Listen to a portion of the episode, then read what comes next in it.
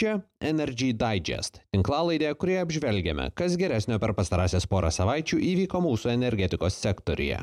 Baigėsi 37 ir 38 2021 metų savaitės. Lietuvos energetikos reguliuotojo VERT, valstybinės energetikos reguliavimo tarybos pavadinimas skambėjo plačiau nei įprastai pastarąsias dvi savaitės. Ir kalbant apie ESO tarifus ir jų keitimą ir Baltijos šalims besiginčiant dėl rusiškos elektros importo. Be to, rekordinės dujų kainos, neatsirandant naujų tiekėjų, ima ėsti savo vartotojus tiek Europoje, tiek ir Lietuvoje. Tiesa, ne viskas taip nyku. Lietuvos perdavimo sistemos operatorė Litgrid į savo tinklą įjungė pirmąją regione tokio tipo bateriją. Estijos Estė Energija antrinė bendrovė Enefit Green tvirtai pareiškė žengsianti į Talino akcijų biržą, kur ieškos pinigų atsinaujinančios energetikos projektams finansuoti. Štai papunkčiui niekas negalės pirkti mūsų politinės valios. Jungti su europiniais elektros tinklais. yra turėti kiek įmanoma žemesnį kainą. их энергетическое кольцо. Это создает для нас проблемы. Pradėkime nuo šio bei to išmanau žašų. Prekybos elektra pokyčiai. Trijų Baltijos šalių dėrybos dėl taisyklių, kuriomis vadovaujantis prekiaujama elektra su Baltarusija ir Rusija, vadinamosiomis trečiosiomis šalimis, pasiekė šiokią tokią atomasgą.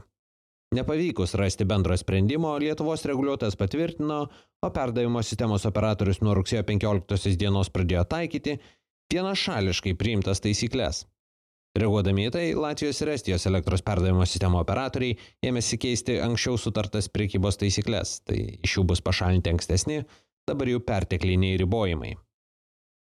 Lietuvos sprendimu be jau galiojusio priekybos draudimo buvo virtualiai sumažintas techninis Lietuvos ir Baltarusijos elektros linijų pralaidumas. Dėl to, kaip veikia Brel žiedas, šis sprendimas reiškia mažesnį galimą elektros importą iš Rusijos į Latviją. Dainis Kreivys, Lietuvos energetikos ministras, išreiškė vilti, kad klausimas šiuo sprendimu bus uždarytas ir bus galima imtis kitų regioninių energetikos klausimų. Tačiau Latvija pranešė, kad nemato techninių priežasčių, kodėl Lietuva turėtų imtis tokių ribojimų ir pranešė klausimą kelsinti Europos komisijoje bei Europos energetikos reguliuotojų asociacijoje, tai yra ACER. Lietuva yra įsitikinusi, kad visi jos priimti sprendimai yra teisėti ir vykdomi Brel sutarties rėmuose. Tiesa, kai metodika buvo paskelbta viešai konsultacijai, rinkos dalyviai išreiškė susirūpinimą dėl galimų trikdžių sąžiningai konkurencijai. Lietuviai teigia, kad mažiau importo bus naudinga vietos gamintojams ir kad tai nedidins elektros kainų. Pastaroji tezė neskamba įtikinamai. Tad kas dabar? Lietuvos sprendimas keičia didmeninės elektros prekybos dinamiką regione.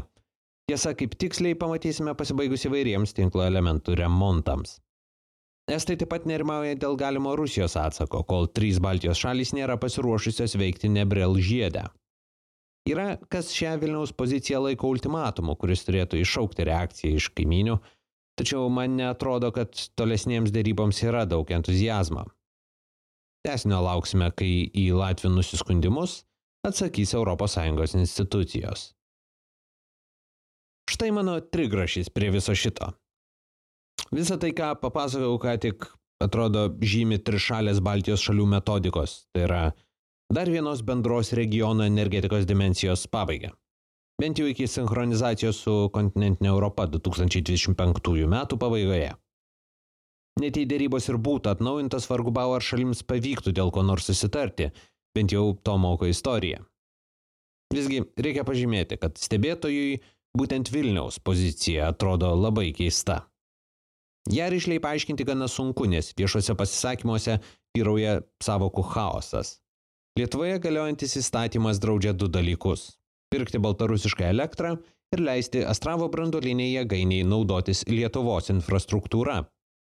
Tačiau vis dar negaliu tiksliai savo atsakyti, kuri įstatymo dalis šiuo sprendimu vykdoma. Kaip suprantu, oficialiajame Vilniuje tvyro įsitikinimas, kad Latvija mus apgaudinėja ir slapta perka baltarusišką elektrą. Todėl tai, kad elektros importas į Latviją sumažėjo, jau laikoma sėkme. Visgi įrodymų, kad Latvija už tą elektrą moka baltarusiams, kaip suprantu, nėra.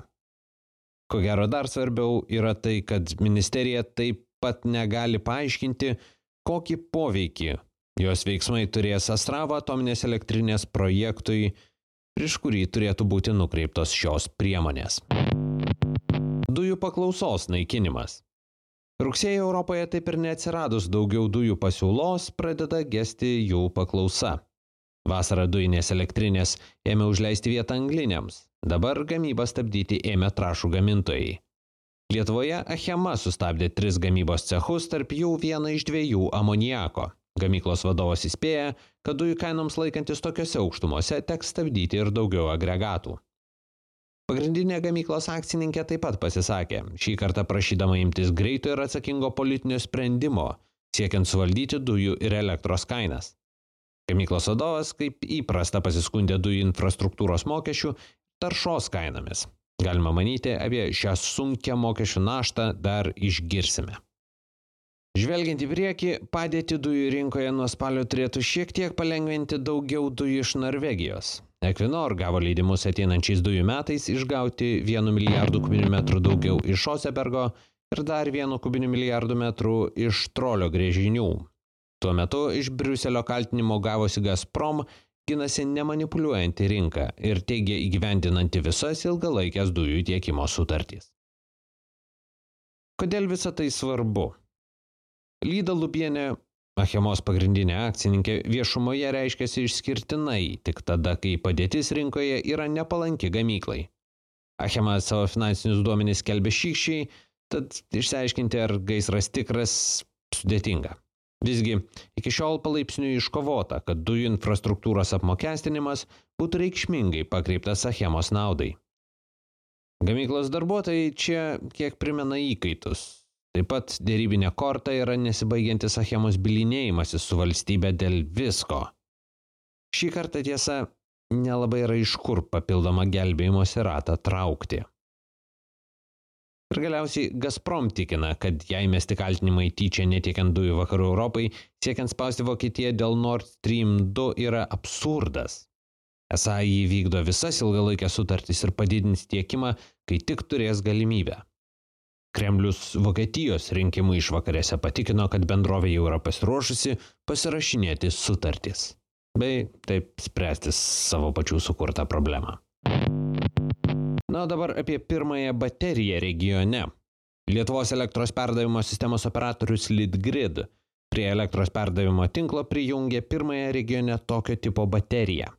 1 MW galios, 1 MWh talpos kaupiklis buvo įrengtas Vilniaus elektros pastotėje. Jį pagamino Fluence, JAV įsikūrusi bendra vokiečių Siemens ir amerikiečių AES bendrovė už 1,4 milijonus eurų. Litgrid teigia, kad šis renginys leis išbandyti baterijų galimybės valdant sistemos dažnį ir užtikrinant stabilę tinklo veiklą.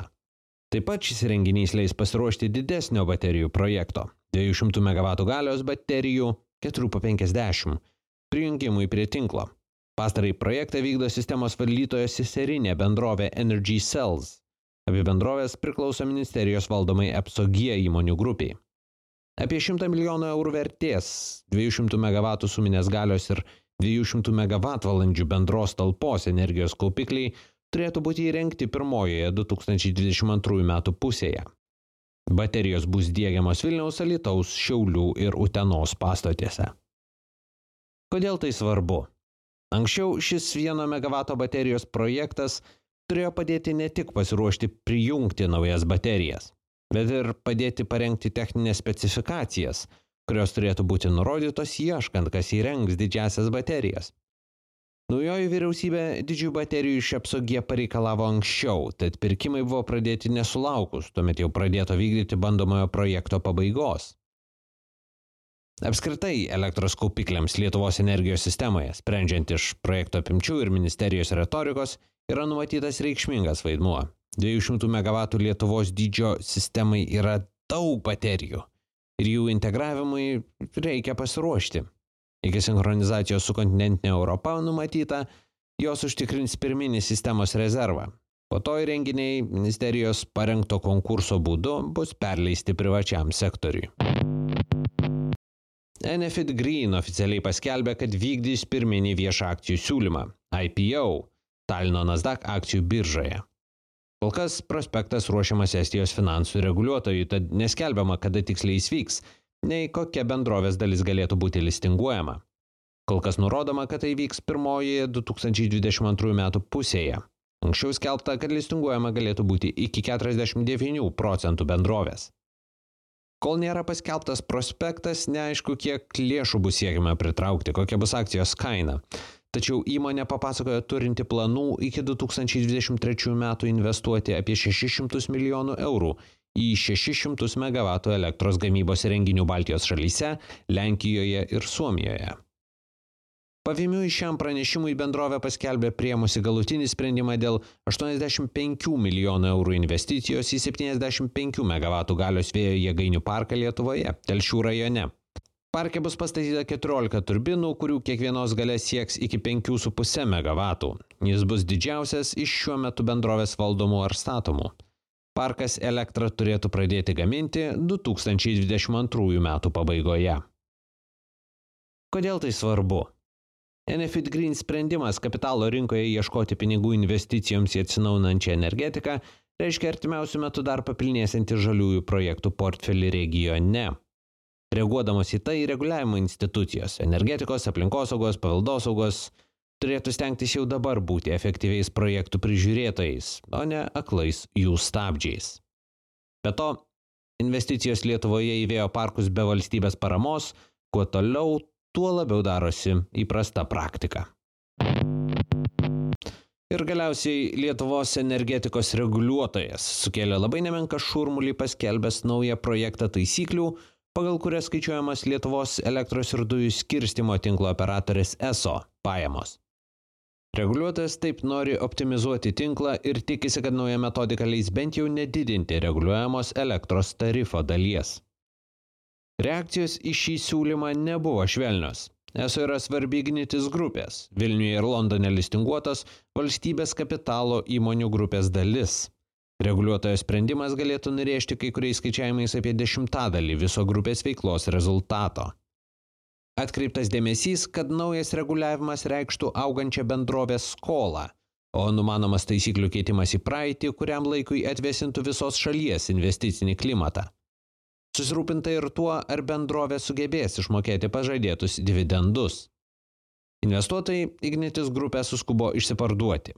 Grupės akcijos kaina nusliogė 15 procentų Vilniuje, Londone akcijos atitikmuo pigo apie 18 procentų. Reguliuotojas vėliausiai sprendimą turi priimti iki spalio 15 dienos, bet žada tai padaryti iki spalio pradžios.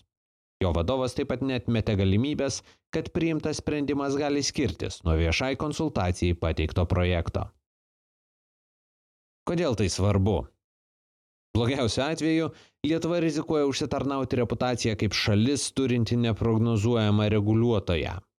Tai apsunkintų kapitalo rinkos plėtrą su visomis neigiamomis to pasiekmėmis. Geriausiu atveju drastiškų sprendimų bus išvengta ir eilė institucijų Lietuvoje toliau tęs savo itin brangius, gyvai vykstančius mokslus apie tai, kaip negalima elgtis su tarptautinėse rinkose listinguotomis bendrovėmis. Kita vertus, atrodo, kad tarptautiniai instituciniai ir smulkieji investuotojai nepalyginamai sustiprina barjerą tarp valstybės valdomo turto ir trumpalaikių oportunistiškų politikų užgaidų. Na ir kas toliau? Štai keli dalykai, į kuriuos galbūt turėsime atkreipti dėmesį netolimoje ateityje. Lietuvos ir Lenkijos elektros sistemų sinchroninio darbo bandymas turėtų vykti gruodį. Tokią datą paskelbė šalių energetikos ministrai po vyriausybių atstovų sustikimo rugsėjo 17. Tai yra kiek vėlesnė data, nei anksčiau minėtoji link lapkričio. Taip pat Astravo branduolinė jėgainė, bent jau Vilniuje manoma, komerciniai veiklai neįsijungs dar kelis mėnesius. Kiek laiko užtruks Liepos viduryje sugedusių komponentų keitimas ir jėgainės gražinimas į reikiuotę. Šiam kartui tiek. Jei tinklalaidė jums pasirodė įdomi, prenumeruokite. Energy Digest rasite bet kurioje podcastų programėlėje. Papasakokite apie tinklalaidę draugams, bendradarbiams ir pažįstamiems. Galbūt jiems energetikos naujienos taip pat bus įdomios. Šis podcastas kuriamas to paties pavadinimo naujienlaiškio pagrindu. Jei mėgstate naujienas ir skaityti, o ne tik jų klausytis, laidos aprašymė rasite nuorodą, kurią sekdami galėsite užsiprenumeruoti naujienlaiškį. Ten pat rasite nuorodą į Patreon platformą, kurioje galite tapti tinklalaidės rėmėjais. Ačiū, kad klausėtės. Su jumis buvau aš, Naglis Navakas. Iki kitų kartų.